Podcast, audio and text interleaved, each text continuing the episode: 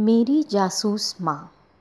बचपन में सारा दिन मेरे आसपास ही रहती थी। मैं कुछ गलत तो नहीं कर रही, इसका पूरा ध्यान रखती थी। क्या बात है? यहाँ अकेले क्यों बैठी हो?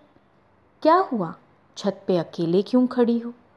स्कूल जाते वक्त रोज़ एक ही लाइन कहती, बेटा, अपने रास्ते आना, अपने रास्ते जाना।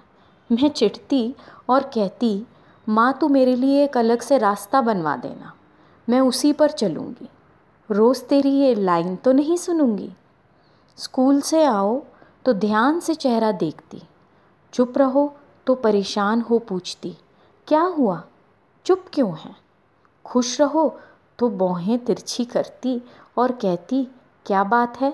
आज इतनी खुश क्यों हैं? क्या हुआ? आज कुछ पढ़ाई नहीं होगी? बैग इतना खाली क्यों है? क्या भर लिया बैग में? बैग इतना भारी क्यों है?